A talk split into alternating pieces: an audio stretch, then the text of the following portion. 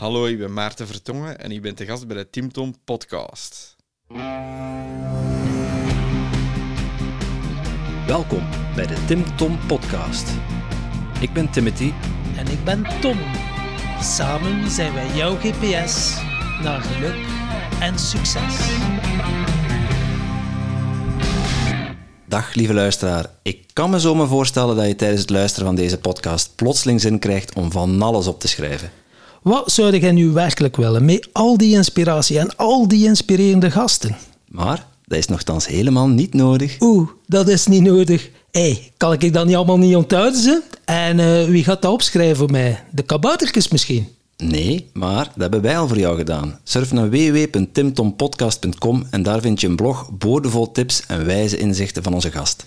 En als je er dan toch bent, download dan meteen ons gratis e-book vol boekentips, luistertips en nog meer inspiratie voor jouw persoonlijke groei. Dag lieve luisteraars en welkom bij alweer een nieuwe aflevering van de Tim Tom podcast. En uh, ja, ik hoor het jullie al denken, uh, het blijven maar Nederlanders komen in die podcast, maar we hebben terug een Vlaming. Ja, een echt, nee. En een echte Vlaming. Eentje van Brusselse. Een van Brussel. En geen gewoon, hè. Want hij zit ook in ons team van uh, coaches. Uh, een Maarten Vertongenmaat. Ja, Maarten zonder baard. Ja, klopt. En uh, ja, het schijnt dat hij een klein beetje zenuwachtig is, Tom. Maar het is er toch nog niet aan te zien. Behalve dat hij hier zit te stuiteren op zijn stoel, valt dat heel goed mee, vind ik. Inderdaad, we zitten hier in de paardenstal. We zitten wel nog in Nederland, want we zijn hier op tour. En uh, ja, de Maarten is met ons mee. En dat was een uitgelezen kans om hem uh, zelf ook eens aan de tand te voelen. Want, ja, een ja, vat vol verhalen ook, hè? Ja, en die heeft wel het een en het ander meegemaakt, hè? En gedacht, rugzakje vol, dat we zeggen. We gaan eens uh, snel luisteren, zie. Dag Maarten. Hallo, welkom jongens. bij ons in de podcast. Ja, spannend hè? Ja, eigenlijk wel hè. Ja. ja. Het is de eerste keer dat je zelf zo voor een microfoon zit. Dus, uh... Zit ja, wel op je gemak hopelijk, want uh, er komen een paar ongemakkelijke vragen op je af. Want wij zijn al uh, twee weken onszelf aan het voorbereiden over wat zouden Maarten kunnen vragen. We zijn er nog niet helemaal over uit. Nee. En ja, om de spits maar af te bijten, je waart er zelf bij. Uh, de gast van vorige week, de Erik, die had een uh, pikante vraag voor jou. Absoluut. En uh, Tom mag ze stellen, want ik vergeet ze altijd. ja, het was een vraag. Hij heeft er vijf minuten over gedaan om ze te stellen. Hij heeft hem dan herpakt en hij leidt na twee minuten. En ik heb er nog 15 seconden van onthouden. het was zoiets van, van alle podcasts die je al gehoord hebt van de Tim Tom podcast. Welke inzichten en zo heb je er allemaal al uit opgedaan? En wat is uh, de eerstvolgende stap die je nu gaat zetten om een betere versie van jezelf te worden? Ik dacht dat zoiets was. Uh... Mooie samenvatting. Ja, absoluut. Mooie samenvatting. Nu, ik heb al heel veel podcasts geluisterd en uh, ik heb daar al heel veel inzichten uit gehaald. Maar als ik nu echt alles mag samenvatten van uh, wat dat eigenlijk de rode draad is, is eigenlijk uh, overgaan tot actie.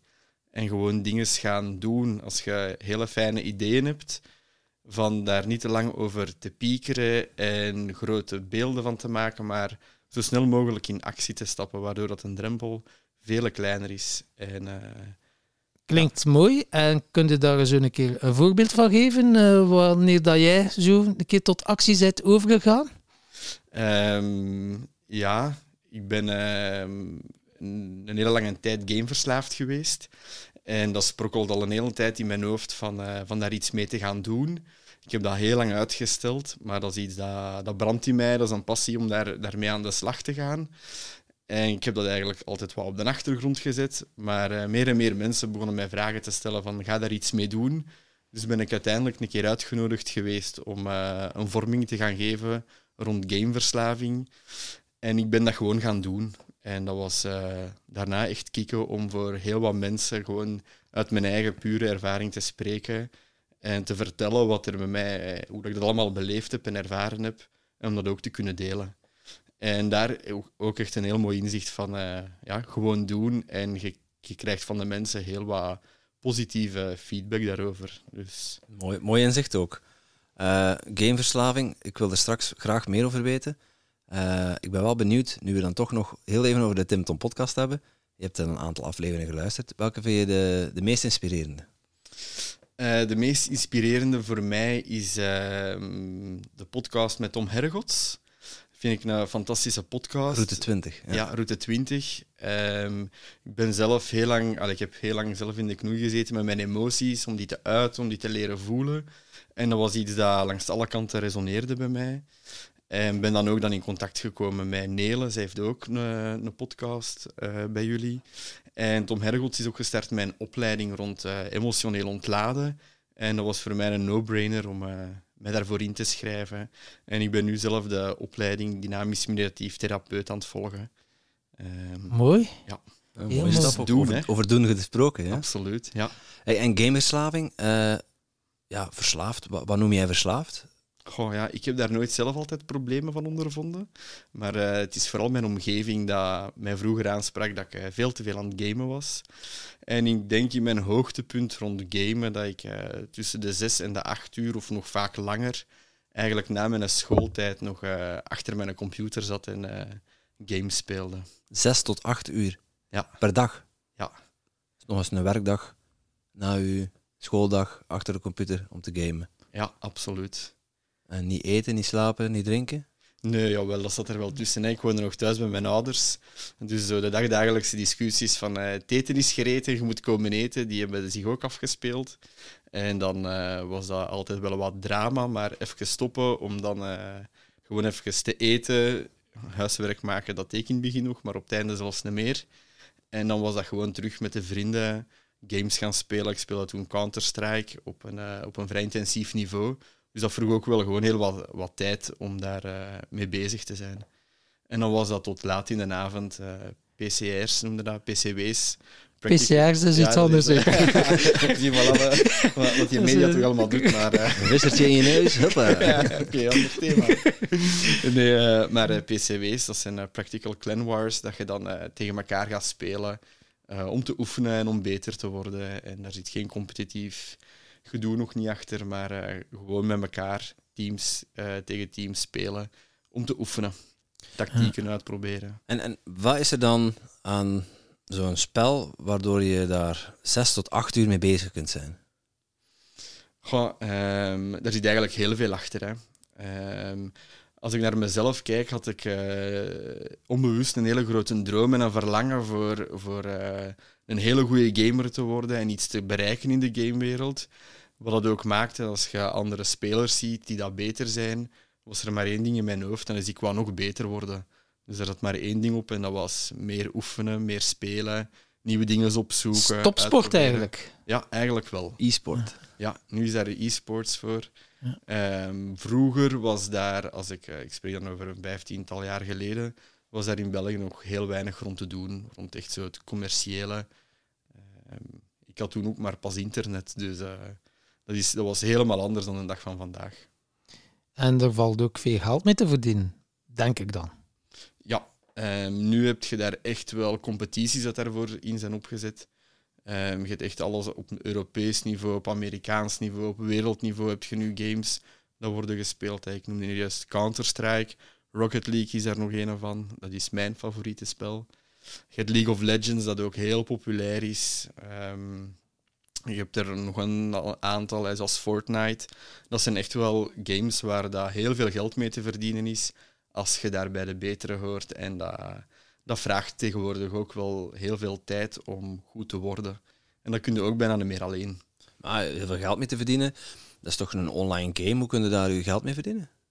Nou, wel, je, als je zo in, in een klan bent en schrijft je in in een competitie, er zijn heel veel toernooien. En dan schrijf je gewoon in voor, voor wedstrijden mee te volgen. En hoe meer dat je wint, hoe hoger dat je in dat toernooi terechtkomt.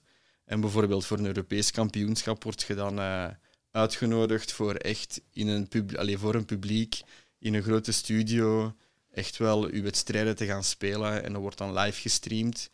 En daar is ontzettend veel publiek voor. Dus daar zit ook een hele grote marketing ondertussen achter. Gamen is echt wel uh, big business aan het worden. Als je kijkt naar Azië, daar zijn nu wereldsterren en popsterren aangekoppeld aan gamers. Hier in Europa is dat nog niet zo vaak uh, het geval. Maar het begint wel meer en meer op te komen. Ja, je ziet het wel bij, bij fietsen Swift of zo. een online fietsprogramma. Dat je, dat je online een wedstrijd gaat fietsen. Dat dat ook dat dat de professionals daar zelfs aan meedoen. als ze in winterstop zijn. En daar effectief ook nog geld mee verdienen. Is een soort competities dan, waar dan ehm, ja, met sponsorships dan ja, prijzengeld uh, te verdienen is eigenlijk. Ja, absoluut. Hè. Ik zei het is, het is een marketing. Als je nu ook je inschrijft om, om uh, als een heel vaak gebeurt er dat je eigenlijk uh, voor een groot bedrijf een naam eigenlijk een team opstart voor in een spel te gaan spelen en dan worden gesponsord als gamer om daar ehm, voor te gaan oefenen en dan worden daar ook prestaties aan verwacht. En dan krijg je gewoon ook een contract dat je x aantal uur moet gamen, dat je prijzen moet winnen. Uh, dat ligt ook allemaal contractueel vastgelegd. Zoals wij met u afgesproken hebben, dat je ons schrift klaarzet. Ja, ja, absoluut. Contractueel, alles ondertekend. nee, maar daar is dus uh, heel veel rond te doen. En jij speelde dan 6 tot 8 uur per dag. Uh, wanneer, het was, jij had er niet per se een probleem mee, kan me zo maar voorstellen. Want jij vond het heel leuk om te doen. Ehm, maar wanneer werd het dan problematisch? Uh, voor mij werd het echt problematisch als ik... Uh, ik zat in, uh, in een team en wij speelden heel veel wedstrijden s'avonds voor, voor te oefenen. Maar ik zat dan, denk ik, mijn hoogtepunt was zo zesde middelbare, eerste jaar hogeschool. Dan, ehm, dan moest er eigenlijk heel veel schoolwerk gebeuren. Ik kan me nog zo herinneren, ik denk dat mijn examens waren voor het, voor het vijfde secundair Ehm, dat ik op de hele rij onvoldoende had behaald. Ik had mijn prioriteiten gesteld op gamen. Dus voor mijn eerste examenperiode had ik, uh, ik denk, op één of twee vakken was ik geslaagd over de hele rij. En dan begin je wel te merken van, ai, shit. Want zo, dan is het niet alleen nog dat ouders dat moeilijk beginnen doen. Eén of twee vakken geslaagd, dat betekent voor de rest gebuist. Ja, ja. ja. Dus, uh, over het... ja, je framet het heel mooi, maar... Uh... Ja. ja maar uiteindelijk... Ja, je hoeft ervoor niet aan gamen verslaafd te zijn om daar resultaten te behalen, wil ik er even aan toevoegen. Nee, nee, dat, is, nee dat, is, dat is waar. Dat is waar. Maar als je het vergelijkt met mijn voorgaande resultaten dat ik haalde op school, die waren altijd wel vrij goed. Hmm. Ik heb nooit echt heel veel moeten studeren voor goede punten te halen. En dan is dat verschil in één keer heel groot. Dat mijn ouders ook zeiden, wat is hier aan de hand? En ja, als je dan in één keer het echt ook zichtbaar ziet van shit, dat, dat rapport dat hier binnenkomt, dat is niet wat het moet zijn. Hè. Um, en dan krijg je ook van de buitenwereld heel wat commentaar. Hè. Op, uh, op school kreeg ik heel wat notas in mijn agenda dat ik in slaap lag op de schoolbanken. Ik moest mijn slaap toch ergens inhalen, maar blijkbaar de schoolbanken waren daar geen goede plaats voor. En ik Slapen had, wel goed, hè? Ja, ja, ja, ik vond dat ook. en ik had de pech dat, uh, dat mijn, uh, mijn mama ook nog in, uh, in, mijn, in mijn school werkte. Dus die wist al vaak voordat ik de nota had gekregen dat er iets gaande was. Dus kreeg ik al een uitbrander op de gang van ons moeder en dan nog de nota van, van de klas. En dan moest ik daar s'avonds nog mee naar mijn vader gaan. Ja, en dat zijn er toch wel de momenten dat, dat vrij pijnlijk waren op dat moment. En wat, wat doet dat dan met u? Wat deed dat met jou? Um, op het eerste moment omdat, heb ik mij helemaal afgesloten, omdat ik zoveel negatieve uh, commentaren kreeg van iedereen. Die waren eigenlijk... Uh, iedereen bedoelde dat heel goed, dat waren hele mooie intenties. Maar uh, zoals ik al zei, ik was iemand dat niet zo goed met mijn emoties om kon. Dus ik sloot, ik, sloot ik mij daar eigenlijk volledig voor af. Dus ik ben eigenlijk heel mooi blijven doorgamen. Um, en wat maakt dan als je gaat gamen, dan zit je terug met je vrienden, die vragen daar niet achter. Daar moet niet over gesproken worden. En dan kun je terug gaan doen waar dat je goed in bent. En daar voel je dan wel heel goed in om dat te kunnen doen. En dan ging het heel snel, dan uh, school, dan dakloos. Of ja, nee, gewerkt, nee, gewerkt met de daklozen, zeker? Ja, ja, ja, ik werk met de daklozen. ja, ja. Ja, uh, ik werk ook voor het uh, Centrum Algemeen Welzijn. ik heb daar drie jaar gewerkt als supervisor, waar dat ik hulpverleners coach. Het Centrum Algemeen Welzijn is een organisatie waar dat mensen terechtkomen met allerlei vragen. Van ik voel me niet goed in mijn vel en ik weet niet hoe dat het komt en wat, wat moet ik ermee doen uh, tot ik kan mijn facturen meer betalen en uh, waar moet ik zijn? Help mij. En dan gaat eigenlijk het CAW met u op zoek naar, uh, naar een gepaste oplossing. Um, ik heb daar eerst zelf een tijdje hulpverlener geweest. Um, ik heb voor die tien jaar in een OCMW gewerkt. En dan ben ik uh, in CAW een jaar echt gewoon hulpverlener geweest. Ben ik drie jaar supervisor geweest. Heb ik mijn hart en ziel gedaan. Uh, vroeg heel veel van mij. Um, ondertussen ben ik ook uh, op pad van persoonlijke ontwikkeling terechtgekomen. Um, wat ik voel dat ik heel graag doe. Um, en binnen het Centrum Algemeen Welzijn werk ik nu met de daklozen. daklozen, dat is mensen die dat, en thuisloos zijn of, of sociaal geïsoleerd leven. Ik sta in een inloopcentrum waar dat mensen gewoon kunnen binnenkomen en waar dat wij wat helpen met dagdagelijkse keuzes die dat zij moeten maken. En dat is een hele fijne doelgroep om mee aan de slag te gaan. Toch, ja. Veel mensen denken nu dat zijn ja, gasten die het zelf gezocht hebben, die alcohol of uh, zwaar drugsverslaafd zijn, die niet willen werken. En, uh, maar jij ziet dat dan toch iets anders, dat is dan toch een verkeerd beeld. Ja, het klassieke beeld dat we hebben van een dakloze is iemand die onder de brug slaapt en die dat al zijn kansen in het leven vergooid heeft of hem iets overkomen is waar dat, uh, waar dat echt absolute overmacht heeft gespeeld en dat niks meer heeft. Maar dat is het klassieke beeld. Um, en door gewoon in het werkveld te staan, dan, dan zie je ook dat dat beeld helemaal niet meer klopt. Dat zijn eigenlijk mensen die dat soms ook heel bewust kiezen. Uh, om nu meer mee te draaien in de maatschappij of komen van een ander land en krijgen hier eigenlijk heel weinig kansen, maar zien dan dat het zelfs door, door hier te zijn met, uh, zonder papieren, dat ze het eigenlijk nog wel, wel mooi hebben en beter hebben van waar ze komen. En eigenlijk hier willen alles op alles zetten voor toch een mooie toekomst te krijgen. Hè. Het zijn mensen die daar heel puur zijn, die doen niet mee aan chit-chat praatjes. Um, en ja, ik heb daar hele mooie connecties mee. Ik zie die mensen gewoon voor wie dat ze zijn.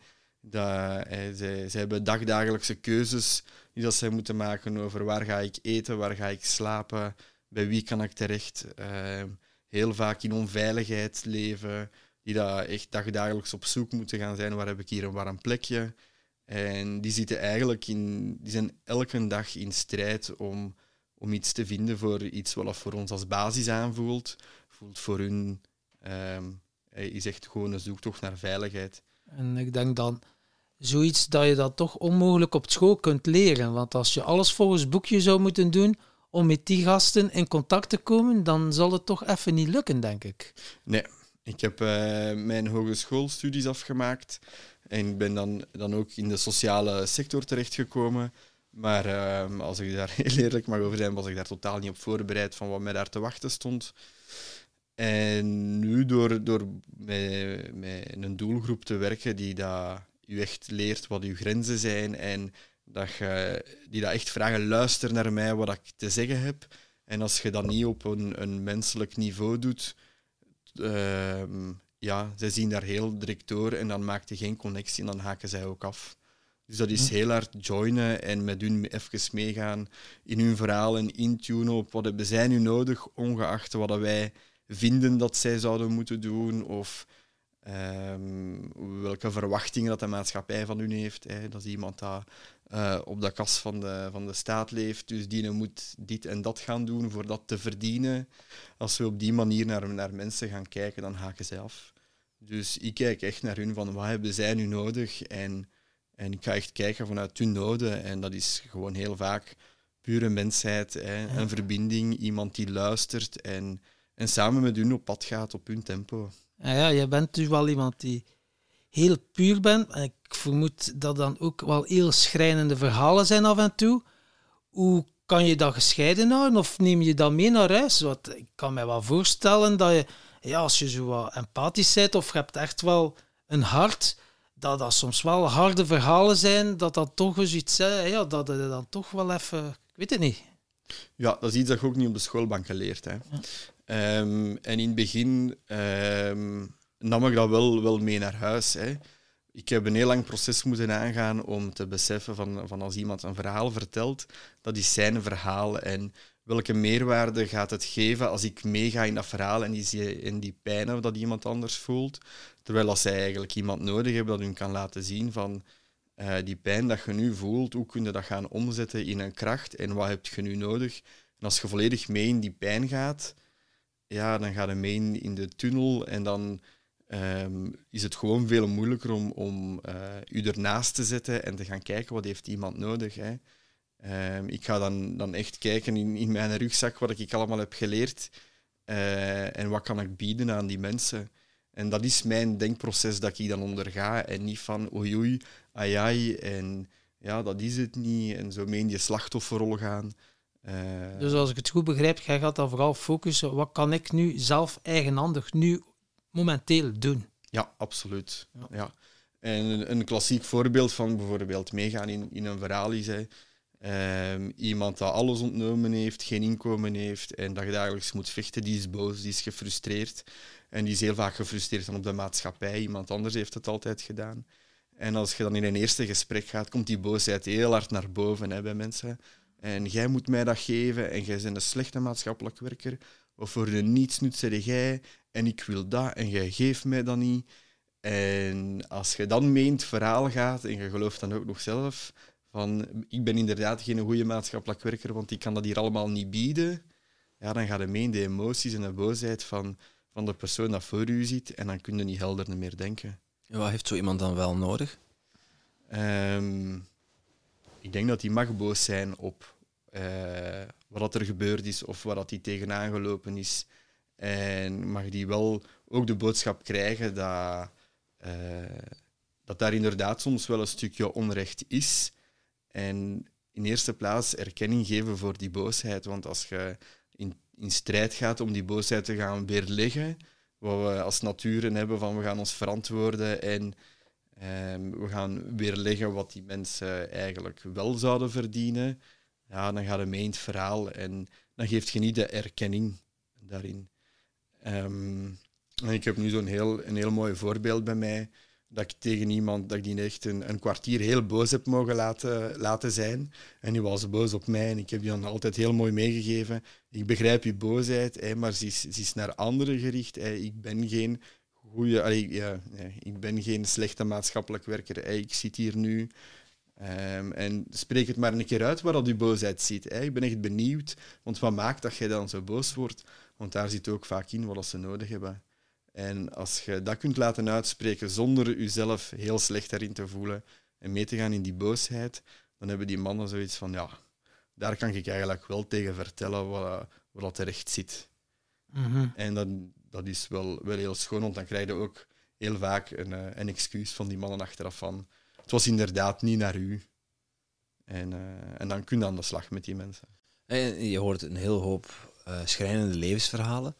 Uh, ik kan me zo voorstellen dat daar voor jou ook wel wat lessen in zitten, of inzichten in zitten, waar je bij jezelf mee aan de slag kunt. Ja.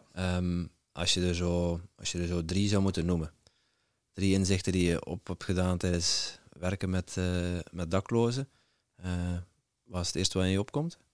Goh, dankbaarheid. Hè. Um, als je, er is wel de realiteit dat ik s'avonds thuis kom in mijn eigen huis en en bij mijn vrouw en mijn kinderen. En dan um, ben ik ontzettend dankbaar van waar dat ik nu woon en waar dat ik nu sta en wat ik al gepresteerd heb in mijn leven. En dat maakt ook dat ik wel, wel heel gemakkelijk los kan komen van materiële zaken.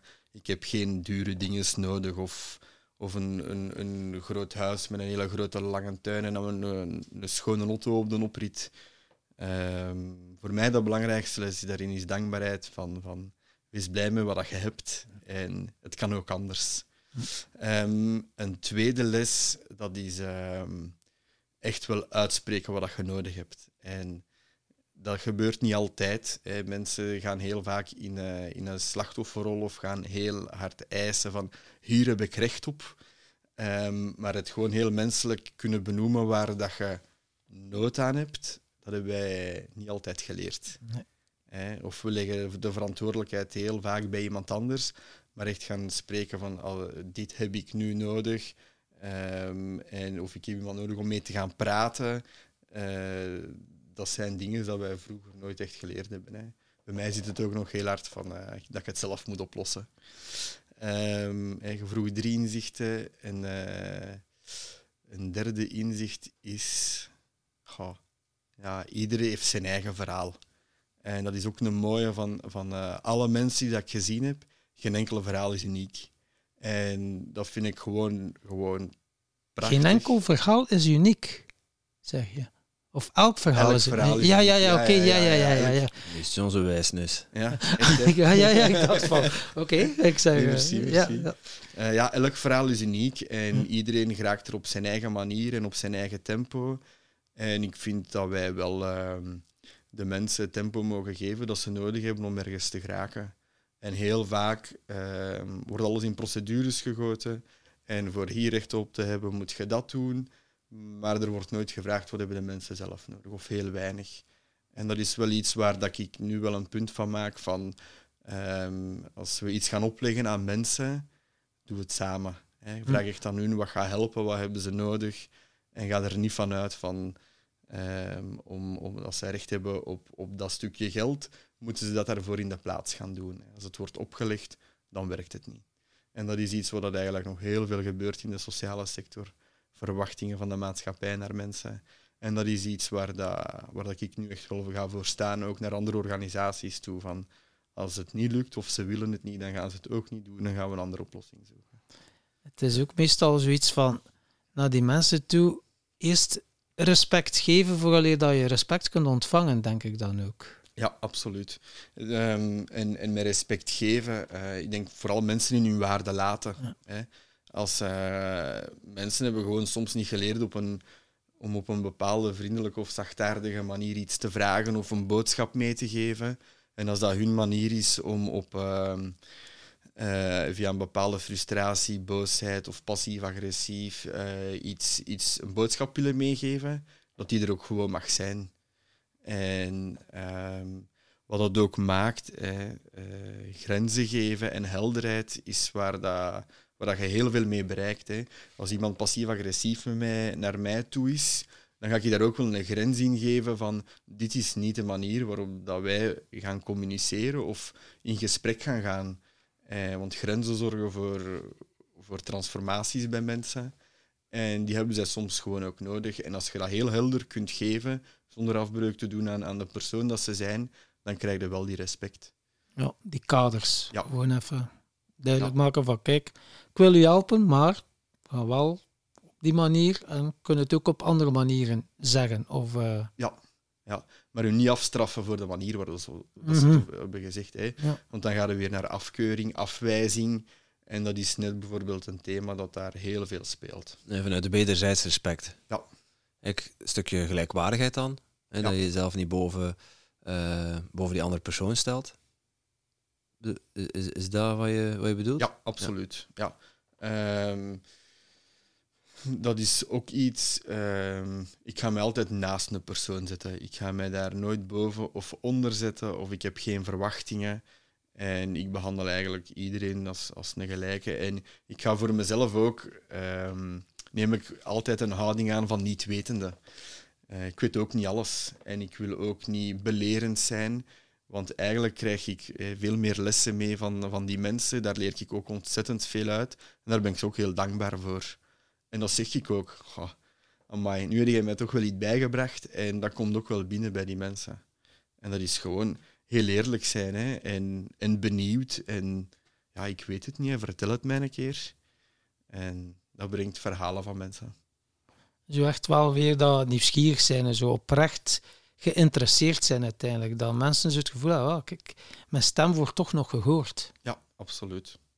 Eh, Wat zijn zo nog eh, trucjes of tips die je die eventueel onze luisteraars kunt meegeven om, om in dialoog te gaan met mensen? Want eh, wat je nu net omschrijft is effectief in dialoog gaan met mensen. Luisteren, eh, oprecht vragen stellen, geïnteresseerd zijn, respect tonen. Eh, heb je er nog? Ehm, een hele mooie vind ik, waar ik een heel lang proces over gedaan heb, is als je in gesprek gaat, eh, zelfbewust zijn van je eigen referentiekader. Hè. Want wij proberen het altijd goed te doen voor de mensen. En wat voor ons gewerkt heeft, proberen wij ook aan anderen mee te geven. Eh, maar wees bewust, dat komt van, uit je eigen referentiekader. Hè. En wat voor mij helpt, helpt niet voor een ander. Dus als ik in gesprek ga met mensen, dan schakel ik mijn eigen referentiekader uit. Want dan is dat toch maar ruis. En gewoon echt gaan vragen wat, wat werkt voor u, waar heb jij nu nood aan en wat wilde jij nu vertellen. Ehm, ja, dat stukje van eh, ik denk dat, dat, dat je dat beter zou doen, of zo ongevraagd advies geven, dat schakel ik uit. Dat, we doen dat vanuit een hele goede intentie, want het werkt en ik heb het meegemaakt. En als jij dat op die manier gaat doen, dan gaat dat ook wel lukken. Dat, is, uh, dat vermijd ik volledig. En dat zeg ik ook tegen mensen als ik, als ik toch nog zoiets binnensluipt, uh, zeg mij dat. Ja. Als ik uh, advies aan het geven ben dat niet werkt, zeg mij dat. Dus eigenlijk een beetje, laat uw oma thuis. Hè? Ja, ja, uh, absoluut. En mensen die nu zeggen, je oma thuis laten, ja, oma staat voor de oplossingen, meningen en adviezen. Ja. Ja, en dat klopt inderdaad. Dat is ook wel een valkuil van, denk veel coaches, waaronder ik zelf ook, zeker in het begin. Je wil het beste voor iemand en dan heb je zoiets van, ja, dat heeft echt voor mij gewerkt en je wilt die persoon oprecht helpen en dan ga je al die tips gaan geven, maar ja, iedereen heeft een andere handleiding uiteindelijk. En ik heb het meegemaakt met mijn dochter. Ja, ze deed soms dingen dat ik dacht, dat komt niet goed, maar ik heb dat zelf ook uitgetest. Ik ken het resultaat, ik weet wat dat, uh, wat dat, tot wat dat, dat leidt. En dan wil je zo die pijn uh, wegnemen voor haar en het zelf opvangen.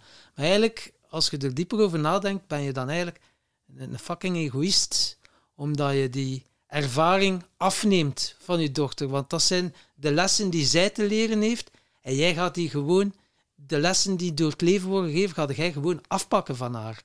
Waardoor dat ze niet kan leren en weer diezelfde dingen op haar pad krijgt. Heeft wel even geduurd en als ik daar inzicht kreeg, dacht ik, shit man, ik heb al die jaren om goed te doen, elke keer, ah, papa wil dan een keer, ja, ja, en dat zij het niet moest doen. Ik heb haar zo over beschermd op een manier. En achteraf bekeken, nee, dat kon het wel uh, iets op een andere manier aangepakt hebben. Ja. Hoe doe jij dat? Ja, je hebt ook zelf uh, kinderen, kindjes. Uh, ja. Is dat... Ze zijn iets jonger, hè? Ja. met twee kleine mannen, zes en acht, Stan en Toon, hè, zijn, zijn fantastische mannen. En wat je, wat je hier aanhaalt, hè, heeft mij een paar jaar, uh, heeft een paar jaar tijd genomen om ook dat te gaan beseffen van hoe meer dat je eigenlijk ze gaan wil beschermen en gaan controleren. Um, en controleren in de zin van uh, pijn vermijden, omdat je weet wat het gaat zijn. Eén, hoe meer energie dat het vraagt als, als ouder of als, als vader. En ook ontneemt hun die ervaring. En wat maakt dat ze daar eigenlijk heel weinig inzicht in krijgen en het dan misschien nog erger gaan doen om het toch maar eens te gaan ervaren of het net achter de rug gaan doen als ik het niet weet. En het zijn, uh, zijn creatieve mannen. Hè. Ja. En voor mij is het dan, dan zo het stukje dat, dat onvoorwaardelijke toelaten, zien dat er niemand gekwetst raakt of, uh, of echt uh, zware gevolgen heeft. Denk ik, is, is het kader dat ik moet bie kan bieden. Um, maar voor de rest mogen zij vrij experimenteren en en ook in sociale omgang. Hè. Ik, ik kan duizend keer zeggen als, als we bij vrienden op bezoek gaan, doe dat niet, dat mogen niet zeggen. Maar dan ben ik mijn kinderen heel hard aan het betuttelen. En dan vind ik het ook aan de andere mensen vaak van stel een grens als je vindt dat mijn kinderen ambetant zijn. En dan ervaren mijn kinderen die grens van iemand anders. Want als ik die continu geef, hè, die, uh, dat werkt zo niet. Nu zullen veel mensen denken, dat is nog een makkelijke. Ja, als je bij een andere gaan en zij kunnen het kot laten afbreken en zelf niet zeggen en los het dan zelf maar op. Ja, dat is een optie. Uh, ja. En ik denk dat iedereen de vrijheid daarin heeft. Maar thuis doen die dat niet, hè? ja, Timothy is uh, heel aandachtig aan het luisteren. Maar kijk, als die een podcast online komt, zal die kerstvers papa zijn. Ja. ja. Zijn die broekhakken, jongen? Dat doe je als je bij een ander op bezoek ja, als je het nog altijd wel basisverantwoordelijkheden hebt, dat die in orde moeten zijn. Tuurlijk. En uh, je gaf ook aan dat je ja, het pad van persoonlijke ontwikkeling ook uh, even zijde opgestapt. En uh, ja, wanneer is dat voor jou precies gekomen? Hoe, hoe, is dat tot stand gekomen? Iedereen heeft er wel zo een uniek en apart verhaal door. En ja, dat is dan gekomen door een crisis of door ja, toevalligheid of zo. Is dat bij jou precies zo? Ja, uh, dat is wel een boeiende verhaal geweest. Ik denk dat dat zo net voor corona is, is het bij mij zo wat begonnen. En dat is eigenlijk wat van start gegaan met een, een relatiebreuk. En in de vorige podcast hè, dus, uh, geeft Erik Verhagen een hele mooie beschrijving van wat zielsverwanten zijn. Dus uh, luister daar maar eens goed naar, hoe dat je dat mooi verwoordt. En ben ik ook een zielsverwant tegengekomen, die daar op een hele korte tijd al mijn pijnen, al mijn angsten, alles waar dat ik uh, nog niet voldoende lessen van had geleerd, op een hele korte tijd heeft opengelegd. En uh, ben ik heel hard aan de slag met mezelf moeten gaan. En dat heeft ook wat geleid tot een identiteitscrisis. Ik wist niet meer wie dat ik was, waarom doe ik wat, wat ik doe. Um, iedereen raadde me aan, uh, ga naar een psycholoog, volg, uh, doe wat testjes. En dan doen ze een online persoonlijkheidstest. En dan kwam daaruit um, dat ik een hele naar de pleaser was, dat ik uh, moeite had met grenzen te stellen, dat ik meeging op de flow van anderen, dat ik um, zelf dingen beslissen, dat ik dat, allee, dat ik dat niet gemakkelijk kon, dat ik dat aan andere mensen overliet. En dat klopte als een bus. En eigenlijk was ik daar niet tevreden mee. Um, en dan doe je zo wat opzoekingswerk van, uh, van waar komt dat. En dan zie je daar heel wat stromingen. Het is wat het is. En learn to deal with it. Um, Amor fati. Ja. Omhels uw noodlot. Ja, maar ik dacht, nee, nee, nee. Met, met alle Chinezen, maar niet met deze. En ik ben dan eigenlijk echt een zoektocht gestart van, uh, van boeken beginnen lezen. Mijn, mijn eerste boek dat ik uh, gelezen heb was uh, De Edele Kunst van Not Giving a Fuck. Van Mark Manson. Ja, van Mark Manson. Um, en daar ligt in zijn Anajuin heel schoon uit, dat er verschillende lagen zijn. Ah, verschillende lagen. Hup. emoties. Ah, ik heb emoties. en zo is eigenlijk mijn zoektocht begonnen. En eigenlijk door heel veel te schrijven. Ik was helemaal niet bewust van mijn gedachten waarom, allee, waarom dat ik, dat ik uh, bepaalde dingen deed of waarom dat ik dingen leuk vond. Um, ik vroeg ook altijd toestemming aan andere mensen. Ik ging uh, heel vaak, uh, ik, of ik liet mensen gemakkelijk over mijn grens gaan om je niet te kwetsen. En ik dacht, nee, dat, dat, dat kan toch zo niet. En ik denk dat daar dan ook een stukje bore-out bij zat van heel lang in de sociale sector te zitten. Ik zeg, dat kan toch niet? Dus, uh, en dan ben ik eigenlijk uh, wat beginnen lezen, schrijven. Tim Tom podcast luisteren. Dat komt eraan, Timothy, geduld. oh, ik zit op te wachten, hè. ja. um, uh, met Michael Pilarczyk in contact gekomen. Um, dan gewoon omdat ik heel hard zoekende was, ook Erik Verhagen tegengekomen. Michael heeft voor ons ook veel betekend. Ja, ja was een fantastische mens.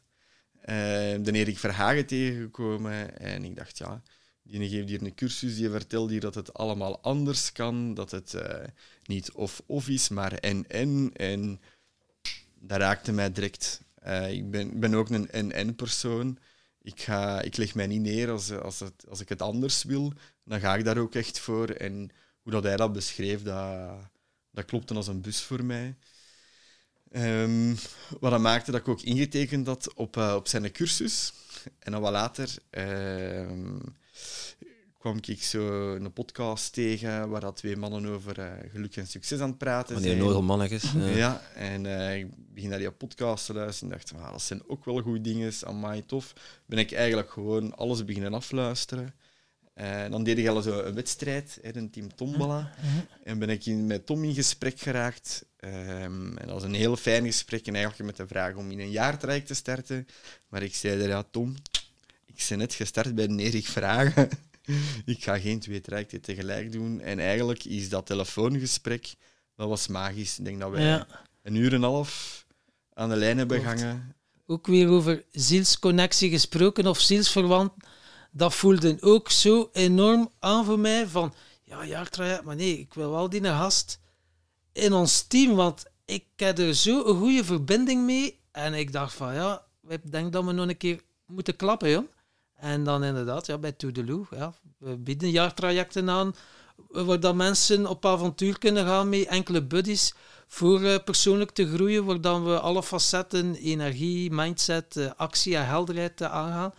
En ja, zo zijn wij tot een fantastische mooie samenwerking gekomen uiteindelijk. Hè? Absoluut. En uh, sinds, sinds de cursus van, van Erik en Tim Tom Podcast is voor mij ook gewoon gigantisch gaan beginnen stromen. Uh, heel fijne mensen leren kennen die daar totaal anders in het leven staan. gelijkgestemde mensen. En de, het ene inzicht komt achter het ander. En voilà, ik denk ondertussen zitten wij hier uh, een jaar verder en zit ik zelf in een podcast. Hè, Ja. ja. Ja, ja. ja wat, wat je nu vertelt is iets wat een goede twee jaar tijd geëvalueerd is. Ja. ja zit toch wel een heel andere Maarten voor ons dan, uh, dan degene die je omschrijft van twee jaar geleden. Ja, absoluut. wat, wat doet dat met je omgeving? Uh, ik krijg vooral eigenlijk hele positieve reacties. Uh, mijn omgeving, mijn ouders die vragen, wat zit je nu toch in godsnaam allemaal aan het doen? Herkenbaar. uh, maar ook daar hè, kan ik hun alleen maar meegeven wat ik aan het doen ben. En, en kun, halen zij daar ook wel zaken voor hun uit. En eigenlijk krijg je daar heel positieve reacties op. Hè. Ik heb, ik heb natuurlijk ook wel vrienden die dat zeggen, wat, wat voor een omneuzelen zit jij en wat luisterde jij allemaal en waar zit jij mee bezig. Maar dat is, dat is heel oké. Okay. Voor mij voelt dat gewoon fantastisch aan. Allee. Je, hebt, mensen die dat al heel, heel hard geleid, allee, uh, geaard zijn en, en in lijn staan met wat ze denken, voelen en weten wat ze willen. Um, maar bij mij was dat het geval niet. Dus ik ben daar echt naar op zoek moeten gaan. En uh, op zoek naar gaan en ondertussen al gevonden? Uh, voor mij is het nog altijd een ongoing process. Um, maar zoals dat ze altijd zeggen, eigen niet van, van, van het proces. En dat ben ik eigenlijk nu wel al aan, al aan het doen. Um, de mensen dat ik erin tegenkom, hey, zoals nu hier gewoon met jullie op weekend gaan, ah, dat is fantastisch. Ik wil eigenlijk zeggen, de, de hot-up, die uh, moet misschien... Uh, daar moet ik eens gaan checken of er nog wat blokjes ja, op moeten. Ik denk, ik denk het wel. Ja, dat is een goed gedacht. Zal ik mee opofferen? Kijk, zie. Die wel af en gewoon uitspreken wat je denkt. Vuurtje stoken is zo een van mijn hobby's. Ah, wel. Ja. Pyromantje, zie. ja, dat is gewoon... Ja, dat komt volledig in orde, maat. Ja. Voelde dat? Niveau stijgt, hè? Ja, echt. echt.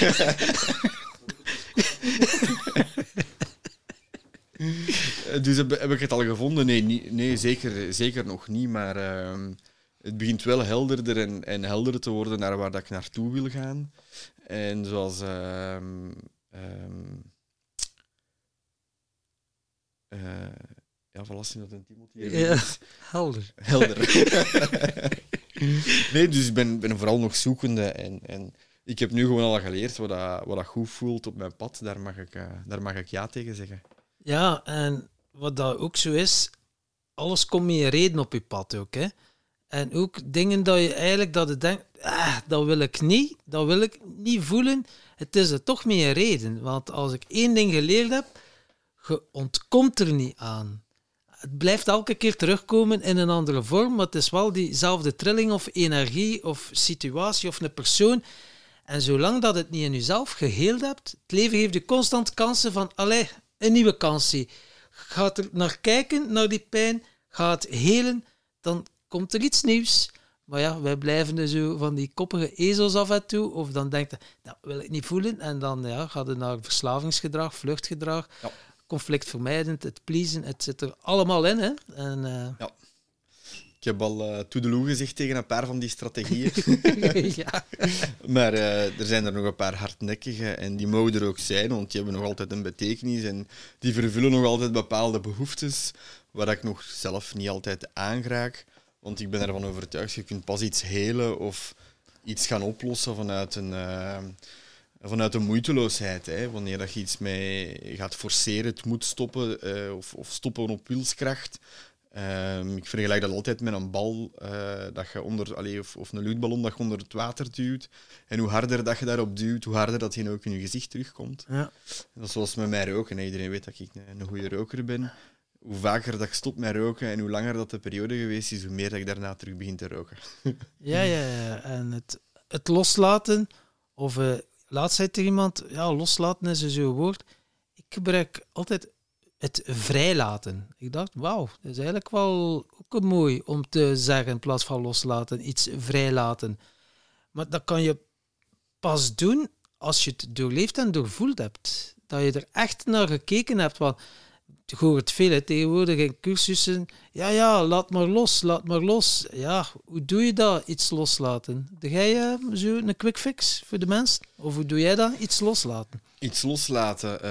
Het eerst accepteren dat het een deel van u is en dat het u, u dient op dit moment, want anders zou het niet doen. En hoe meer dat je dat eigenlijk gaat verwerpen van jezelf, hoe harder dat, je, dat het moeilijk is om daar los van te komen, want dat blijft terugkomen.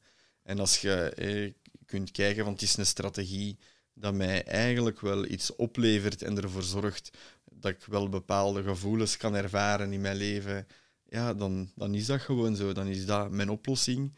En pas van daaruit kunnen gaan kijken hoe kan ik dat anders gaan invullen of heb ik het nog nodig? Dient het mij nog? En vaak als je dan in de gedachte gaat, dient het me nog niet? Eigenlijk niet. Ja. dan dan is, is het gewoon soms heel simpel. Hè? We gaan het soms ook heel ver zoeken. Ehm, het is soms iets dichter bij ons dan... Uh...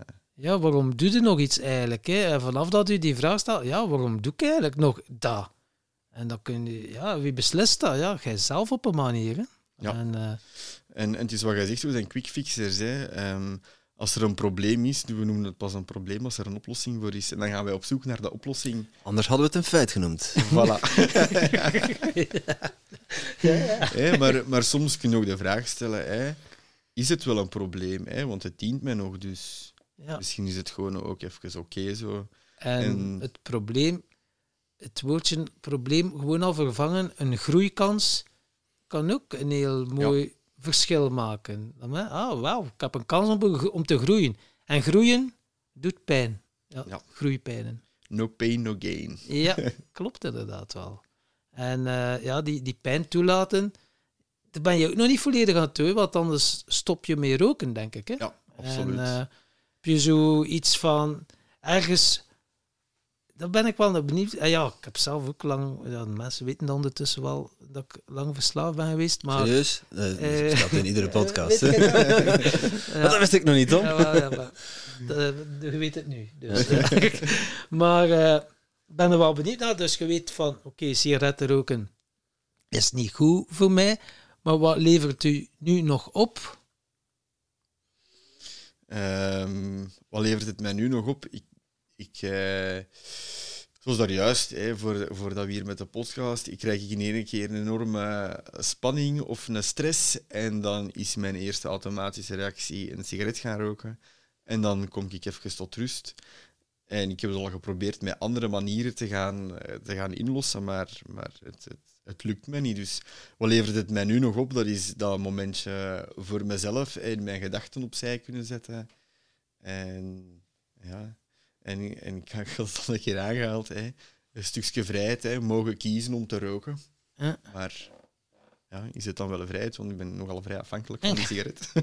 ja, het is wel boeiend. Hè. Maar uh, kijk, mensen die nu horen, dan heb ik met uh, Maarten hebben we dan ondertussen al uh, enkele afleveringen. We gaan samen een podcast starten over verslavingen. Ja, ja. Je bent al succesvol gestopt met uw gameverslaving.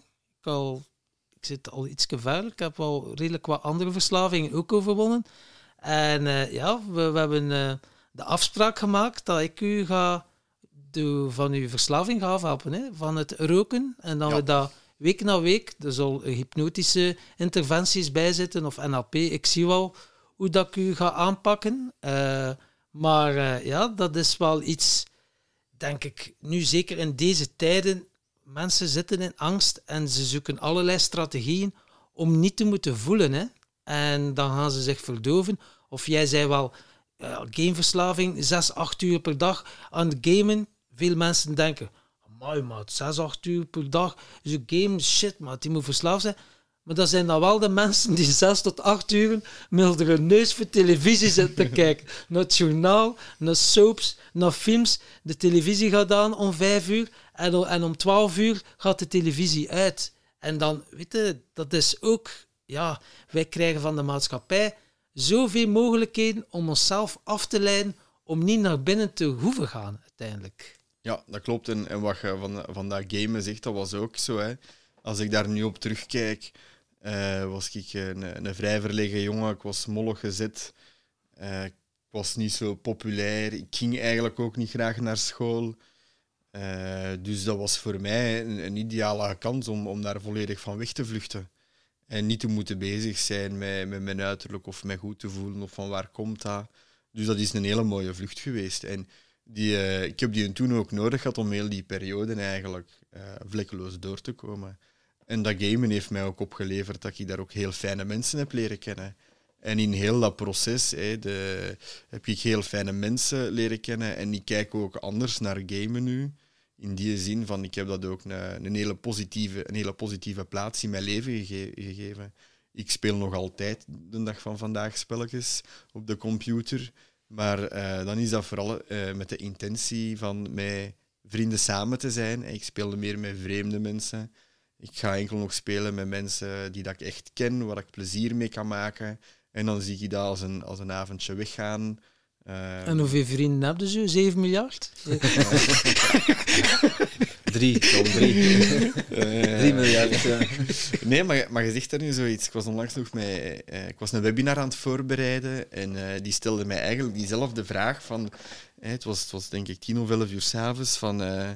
ja, en wanneer gamede je dan? Ik zeg, ja, kijk, zeg, ik ga hier gewoon een keer zien. We hebben zo een... een een spraakkanaal, Discord, waar dat wij dan samen op samenkomen met onze vrienden. En ik zeg, ik kan altijd gamen. Ik zeg, hup, nu, hup. er is zes man online zijn, ik kan er gewoon meespelen. En voilà. Dus dat is instant. Daar zit heel vaak gewoon mensen online beschikbaar. En dat zijn allemaal vrienden dat ik ken. Want ehm, als ik uh, nog de droom had om, uh, om een bekende gamer te worden, ging ik ook met onze, met onze clan, dan gingen wij naar LAN-parties. En dat was de bedoeling om daar eigenlijk wel prijzen binnen te slepen. Maar als je dan op zo'n LAN-party komt, ik weet niet wat dat, dat gekend is voor iedereen, een LAN-party. Ja, dan neem je de computer onder de arm, uh, eten en drinken voor een hele weekend, ganse week. Ja. En non-stop gamen. En non-stop gamen. Hè. Maar je ziet dan met je vrienden samen, uh, allemaal wel naast elkaar op de computer. En je zit in een grote zaal. Live online. Live online, naast elkaar. Okay. Er zijn ook heel veel momenten dat je niet op de computer zit en dat je met elkaar ook wel in interactie gaat. En eigenlijk zit je dan met gelijkgestemden bezig. Hè. Dat maakt dan niet uit wie of wat, uh, gender, dik of dun. En dan zit je gewoon bezig over je passie gamen. En met dezelfde doelen. Maar dan kwamen wij op die land en zie je dat dat competitieniveau eigenlijk ontzettend hoog ligt. En daar is eigenlijk mijn droom wel wat aan diggelen gegaan van als ik nog meer, als ik echt daar nog meer wou in bereiken, dan moest ik nog meer gaan gamen. En uh, daar heb ik zo wel wat in gezien dat dat competitief eigenlijk niks voor mij was en dat ik eigenlijk gewoon op zoek was naar vriendschap en dat ik met mijn vrienden wou gamen. En hebben we dat eigenlijk omgezet. Eh, zo een land was met, met 1200 man, Fragomatic. Een hele grote land in de oktober al in Wiezen. Uh, maar dat maakte ook dat er eigenlijk heel veel mensen zaten die, die dat ik niet kende. Uh, ook wat, wat gedoe, want daar staan wel dure materialen en iedereen behandelde dat met evenveel respect. Hebben we eigenlijk besloten met onze vriendengroep van zelf LAN-parties te gaan organiseren. En dat is eigenlijk zo begonnen met vier in een garage, uh, aan één, uh, een paar uurtjes doorgamen en dan in de zetel blijven slapen, verder spelen. En dan is dat uitgerold naar van vier, naar zes, naar acht, naar tien. Um, en nu, vijftien jaar later ongeveer, uh, doen we nog twee landparties uh, per jaar. Een daarvan is in de zomer en doen we, tot voor corona deden we dat eigenlijk in een hele grote tent. En dan huurden wij een circus-tent af, waar dat we dan 60 plaatsen voor zagen voor mensen die daar kwamen gamen. Um, wij deden daar vooral ook kampvuren. En eigenlijk was de, het leuke eraan van gewoon allemaal samen zijn. En wij gooien dat niet op de markt. En dat is gewoon puur voor uh, je mocht komen als je iemand kent. En alles, we werken in vertrouwen. Wij vragen heel, niet weinig, allee, wij vragen heel weinig geld. Gewoon dat we alles kunnen bekostigen. Kunnen daar gewoon drinken, eten een heel weekend. En samen zijn en samen een spelletje spelen. Het is eigenlijk een vriendengroepje, echt die vriendschap nog. Ja, absoluut. En het gamen verbindt jullie. Ja, ja. Op die manier. Ja. Maar ik vind het wel eh, een interessante, hè, wat dat je zegt. En de dus- landkabel. Dus, en de landkabel die verbindt. uh, dat gamen, dus nu game je ook nog af en toe. Maar hoe zet je daar je grenzen in dat je er niet over gaat? Want ik denk dan zo, allez, iemand die dan kookverslaafd is geweest, hè, die stopt, of alcoholverslaafd, hè, en die stopt, die zegt, ja, nu ga ik het nog enkel eens nog een keer recreatief doen, als het een keer leuk is. Maar dat, uh, ja, ik weet dat niet. Ja, ik vind dat, uh, bij mij zou het niet werken, maar bij jou wel. Dan is het bijvoorbeeld oké, ik game nu twee uurtjes en, of hoe gaat dat? kun je eigenlijk dat voornemen van twee uur te gamen, maar als je in die tunnel zit en je maakt plezier, dan uh, is die, uh, die discipline om uh, mijn twee uur is voorbij, stop, zelf stop te zeggen, dat is iets dat je moet aantrainen. Hè. En vaak gamen, is, vooral jongeren gamen, we hebben niet altijd die discipline direct van ik moet nu stoppen en op tijd gaan slapen. Hè. De jeugd staat in de stopknop. Hè? Nee, voilà, die gaan en gaan. Dus ik kijk daarvoor ook wel zowel naar, naar de jongeren van hey, dit is een spier dat, we, dat je mocht gaan trainen maar ook naar de ouders. Hè. Um, en hier zit de stekker van de wifi. Ja. Nee, niet doen. Hè. Nee? Dat, is, nee, nee, nee, nee, dat is iets dat ik zeg. Uh, dat is echt last, last resort. Maar uh, zover moet dat niet komen. Maar dat is wel een stukje een grens aangeven. Hè. Ik, ik zei ook, grenzen zorgen voor transformatie, maar zorgen ook voor helderheid en duidelijkheid. En dan is het niet een ouder dat dat bijvoorbeeld alleen zegt om tien uur moeten stoppen, maar uh, dat je samen in gesprek gaat van tot waar wil, tot hoe laat wilde gamen. Eh, want je weet, morgen is er ook school en is er huiswerk. En dan heb je daar ook tijd en ruimte voor nodig. En om daar samen dan gewoon over in gesprek te gaan. En je hebt nu wel al uh, ja, zo tientallen mensen begeleid in het gamen. Hè. Je hebt uh, gewerkt ook uh, in de praktijk, bij psychologenpraktijk, ja. als ik het goed voor.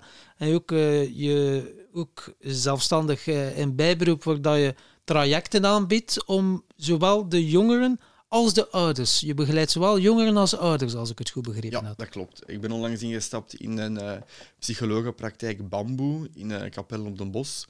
En daar bied ik eigenlijk trajecten aan, ja, of gesprekken aan, individuele gesprekken, waar ik met jongeren of met ouders uh, aan de slag ga rond overmatig gamen. Hè. Wat doet dat met mij? Um, uh, jongeren hebben ook gewoon heel vaak de vraag van naast het gamen, ja, wat moet ik dan nog? Hè? Wat is er dan nog allemaal? En wat maakt dat ik zoveel game? En eigenlijk de, met hun mee gaan kijken van wat is er nog allemaal en hoe kun je het beheersbaar houden, want vaak hebben ze daar gewoon zelf nood aan om, om daar wat grenzen in te leren stellen en beseffen ze dat ook wel goed genoeg. Um, en daarnaast ben ik ook uh, heb ik ook zelf uh, gestart, ben ik zelf gestart met trajecten aan te bieden voor met jongeren en ouders op zoek te gaan naar, uh, naar um, de huiscontext waar dat gamen echt wel problematisch is, om daar terug eigenlijk een mooie balans in te vinden en eigenlijk terug eigenlijk samen in verbinding te gaan. Hè. En hoe is dat dan zo? Voor dat evenwicht te vinden, kan je bij elke jongere zeggen van oké, we gaan het wat matigen? Of is bij sommige jongeren ook beter dat je zegt, het is beter dat je PlayStation, dat je die gewoon buiten zet en dat het er gewoon niet meer aankomt? Of kan iedereen op een verantwoorde manier gamen, denkt je? Um, kan iedereen op een verantwoorde manier gamen? Het is wat je daar juist, of wat we in het begin aangehaalden, hè, door voelen, door leven. Uh, ik denk dat iedereen dat voor zich een keer moet ervaren van wat is voor mij verantwoordelijk gamen.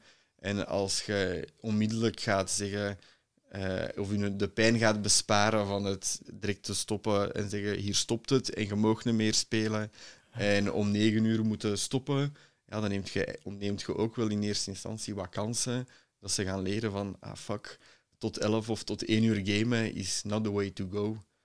En dat, is, dat moeten we soms ook wel um, beseffen, dat we die kansen ook moeten geven, dat ze dan een keer mogen durven voelen in een bepaald kader wel. Mhm. En dat is wel iets waar, dat, waar dat ik wel, wel ouders of jongeren mee wil gaan begeleiden. Van, stel je voor, als je tot één uur zou gamen, wat zou dat met u doen? En als ze dan toch een keer gedaan hebben, dat daar een ah ja komt. En dan daar ook naar, naar onverantwoord, allez, uh, onvoorwaardelijk naar gaan kijken. Ja, wat in principe doet er niet echt iemand iets verkeerd. Hè. In tegenstelling met alcohol of drugs kan je gedrag wel zodanig veranderen dat de andere schade berokken bij gamen. Ja, zitten wel opgesloten op je kamer. Hè. Je zit wel in dat isolement. Maar ja, toch kan het voor jou dus ook wel een serieuze impact hebben. Ja, maar dat is een van de grootste illusies. Denken dat iemand uh, uh, geïsoleerd zit in zijn kamer. Want is de, als je achter je scherm zit en je zit in contact met eigenlijk iedereen dat aangesloten is op het internet, zit je eigenlijk wel een vrees sociaal. Oké, ja. ja het, het, lijkt asociaal, maar dat is het niet. Maar aan de andere kant, Tom, ik wil jou zeggen, van, je doet niemand iets kwaad. Ja, behalve dan als je extreem vermoeid bent, omdat je tot 1 uur, 2 uur, 3 uur s'nachts zitten gamen hebt.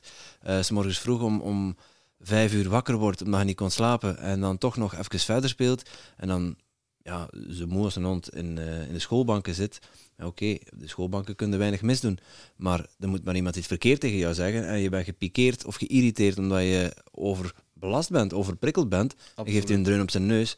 Ja, waar ligt dan, hè, waar ligt dan de grens? Hè? Dat, de oorzaak ligt dan wel bij het gamen en niet bij die jongen die, die, of dat meisje dat agressief is. En dan kan je de, de, de, de grens allemaal doortrekken en zeggen van ja, iemand die dan op zijn Facebook tot één uur bezig is, of berichtjes aan het sturen is, of aan het whatsappen. Hey, pas op, ik heb mij er ook al af en toe aan bezonderd, gisteren nog zelfs, met WhatsApp berichtjes. Ja, dan slaapt ook minder. En dan is het, uh, ja, het is soms zodanig leuk, je bent in gesprek en die verbinding. En uh, het is een moeilijke, hè? Of televisie, een film aan het kijken, of Netflix, oh, nog één serietje. Het hangt allemaal met elkaar. Het is allemaal, het is allemaal hetzelfde, hè? Het is allemaal hetzelfde, uiteindelijk, hè? Ja, absoluut. Maar we mogen ook niet vergeten dat we dan uh, heel vaak ook met, met jongeren aan de slag gaan. En dat we ook wel dat positief beeld mogen binnenbrengen van... Um, als, je, als je een tour opgaat van tot vier, vijf uur game en gaat op de schoolbank gaan slapen, dat dat ook niet het ideale is. Hè? Want daarmee wil ik ook direct een link maken. Ik wil ook... Het ideaal is als je niet meer naar school moet. um, wil ik eigenlijk de, de link maken met... Uh, we kunnen ook anders naar gamen gaan kijken. Hè? Um, als je graag gamet en je wilt daar ook beter in worden, is het dan wel verstandig om tot één uur of tot twee uur te blijven gamen? Want als je topsport. Voilà, hè, en dan gaat het over de uh, de dag daarna heb je wel wat uw recuperatie nodig voor opnieuw te gaan gamen. En, en ook als je wat wilt winnen, ah ja, dan, dan kun je misschien ook wat beter wat meer slaap gaan hebben en gezond eten en wat sport. En dan moet je misschien niet zes uur of acht uur gaan oefenen voor een topprestatie neer te leggen. als Wout van Aert tot twee uur s'nachts op zijn roller zitten fietsen en de volgende dag... Uh aan de Tour de France te beginnen, gaat hij er ook niet heel van bakken. Nee, absoluut. Hè, want in gamen ontwikkelde ook heel veel talenten. Hm. En we hebben nog heel vaak een beeld van... Uh, uh, je zit achter je scherm je tijd te verdoen. Hè. Uh, wat we met Netflix ook doen. Dus ja, voor mij is het echt wel een uitdaging om daar anders naar te gaan kijken en het, er ook gewoon een positief verhaal van te gaan maken. En als iemand een droom heeft om, om uh, topgamer te worden, daar zijn, daar zijn echt wel opties voor vandaag. Hè. Wil dat zeggen dat iedereen daarvoor een topgamer kan worden? Nee, hè, dat is hetzelfde met een voetballer. Die, uh, hè, niet iedereen raakt ook in de nationale ploeg van België, maar mag wel de kans hebben om zich daarin te gaan ontwikkelen. En de talenten dat je daarin ontwikkelt en de doorzetting dat je daarin leert. En de discipline, die kun je ook op, op latere termijn in, in andere uh, disciplines of, of uh, in andere beroepen eigenlijk gaan inzetten. Ja, het is ook weer dat stukje mindset, hè, uiteindelijk. Je mindset trainen. Hè, van met wat doel ga je gamen? Hè? Is het om even van de realiteit weg te zijn, of is het gewoon om verbinding en om plezier en fun te ervaren? Natuurlijk. De, de intentie is wel een belangrijke. Ja, en, en wat je daaraan haalt, hè, uh, heel vaak is de verbinding weg. Hè, tussen ouders of kinderen, of de verbinding met jezelf. En ik was uh, eigenlijk op zoek naar, naar uh, een naam hè, voor mijn, mijn kindje om aan de slag te gaan met trajecten. Uh, een naam te geven.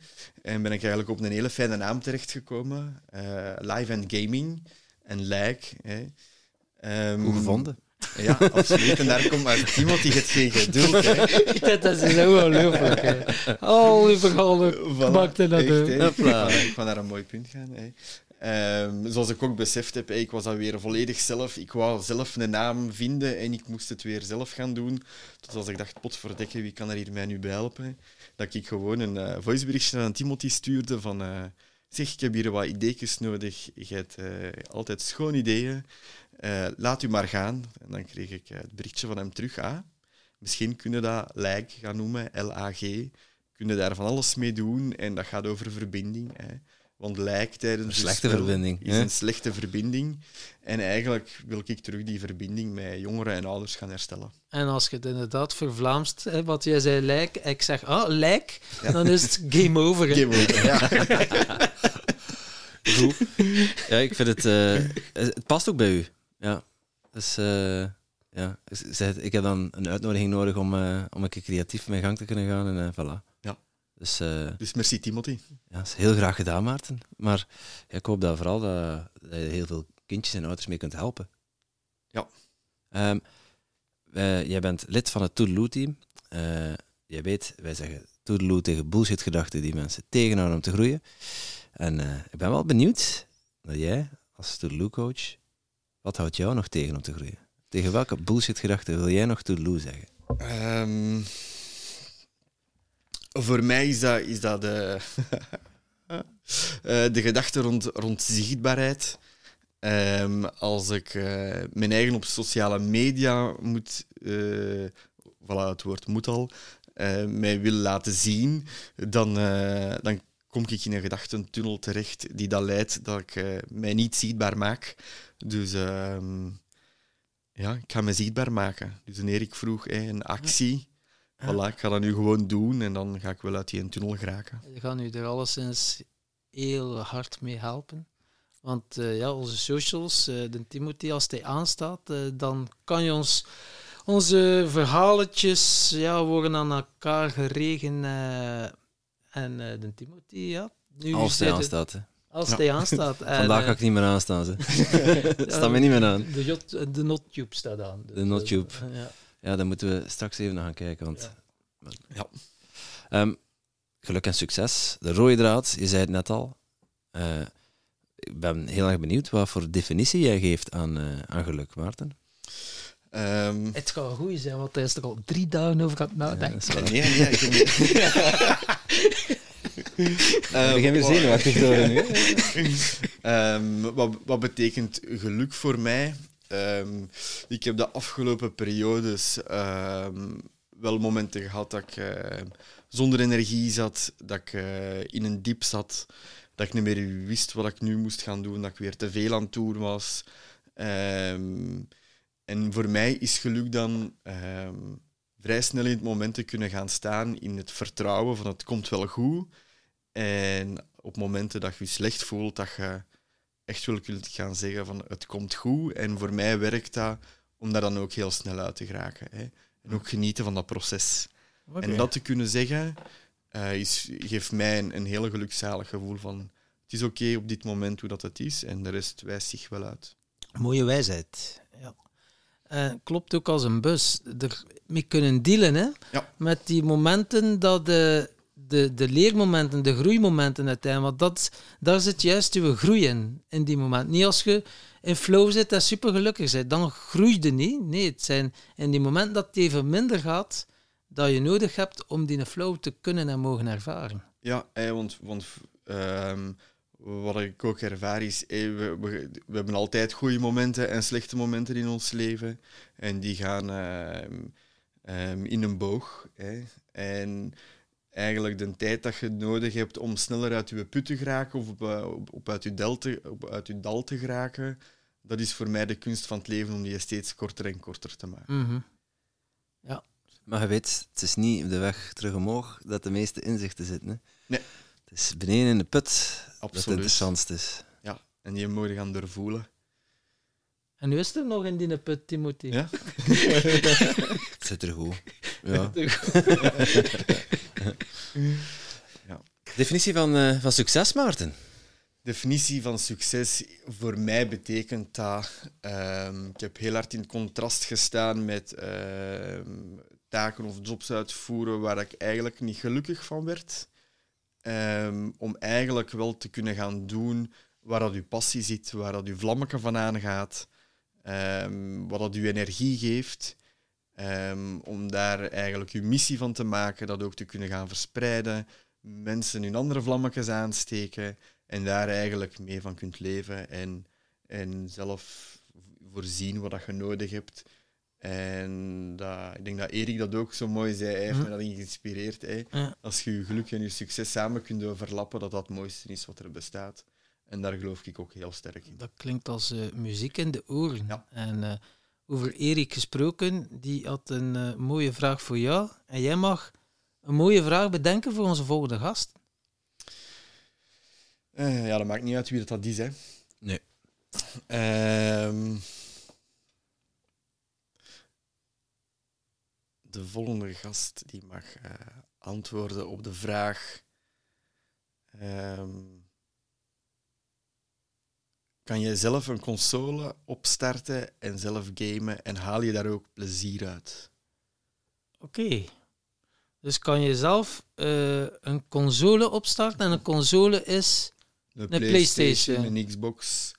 kan je dat zelf opstarten en kan je gamen en heb je dan er plezier aan? Ja, Oké. Heel eh, aparte, interessante vraag. absoluut. Ik ben benieuwd naar, eh, naar het antwoord. Ja, Wij ook. eh, het kan heel kort zijn. Nee. Ja. dat kan dus. Dat hij de nog nooit gegamed heeft. Dus, Ah, wel, dan mag de uitdaging eraan zijn van ga maar eens gamen en zie wat het met u doet. Ja, oké. Mooi. Ehm, als mensen dit horen en denken van, goh, ja, die de Maarten, eh, met zijn, al zijn gameervaring, mijn kind is ook een vervent gamer en ik wil er eigenlijk wel wat meer over weten. Of andersom, als mensen graag gamen en ze, willen, ze denken het is een beetje problematisch, waar kunnen ze dan eh, terecht voor meer informatie, Maarten? Ehm, kunnen ze mij altijd een mailtje sturen naar uh, maartenvertongen.gmail.com. Ehm, ik ga ook nog mijn gsm-nummer beschikbaar zetten. En ehm, ook via de praktijk kunnen mensen mij vinden. Dus ik ga nog alle gegevens praktijk? bezorgen. Praktijk Bamboe in uh, Capelle Luister, nee, Timothy. Ja, ik heb Ja. geluisterd met de Ja. luisteraars. Ja, en dan mogen de mensen mij, mogen de mensen mij contacteren en dan ga ik op maat kijken wat ik uh, voor hun kan betekenen. Dat klinkt als een busman. Eh, Tot slot, nog een leuke uitsmijter, wijsheid, iets wat je wilt delen?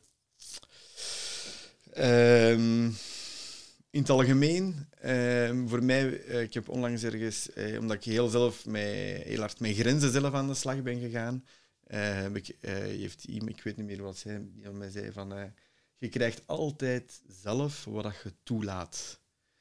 En dat is iets dat bij mij blijft hangen. Van, je krijgt altijd zelf wat dat het toelaat. Ja. Mooi. En dat vind ik wel een mooie om over na te denken. En denk, wat gaan wij nu toelaten? De NotTube? Ja. Ja, we hebben het hier al een paar keer gehoord in de, in de podcast, maar de Timothy een vuurtje gestookt. We zitten hier in, een, in echt wel een paardenstal als locatie. Die is omgebouwd. Heel leuk, hier in uh, de omgeving van Breda. En uh, er is hier ook wellness, een hot En uh, daar gaan we nu van genieten. Kijk ze, snel afsluiten en ja, erin duiken. Hè? Absoluut. En jij natuurlijk ook super bedankt om te luisteren naar deze podcast. Voel jij je geïnspireerd? Je zou ons een enorm plezier doen door ons 5 sterren te geven of een review achter te laten in jouw favoriete podcast-app. En wil je geen enkel inspiratiemoment missen? Abonneer je dan op onze podcast of volg ons op social media at TimTom Podcast. Oké, okay, dan moet je ook terug aan de Tom.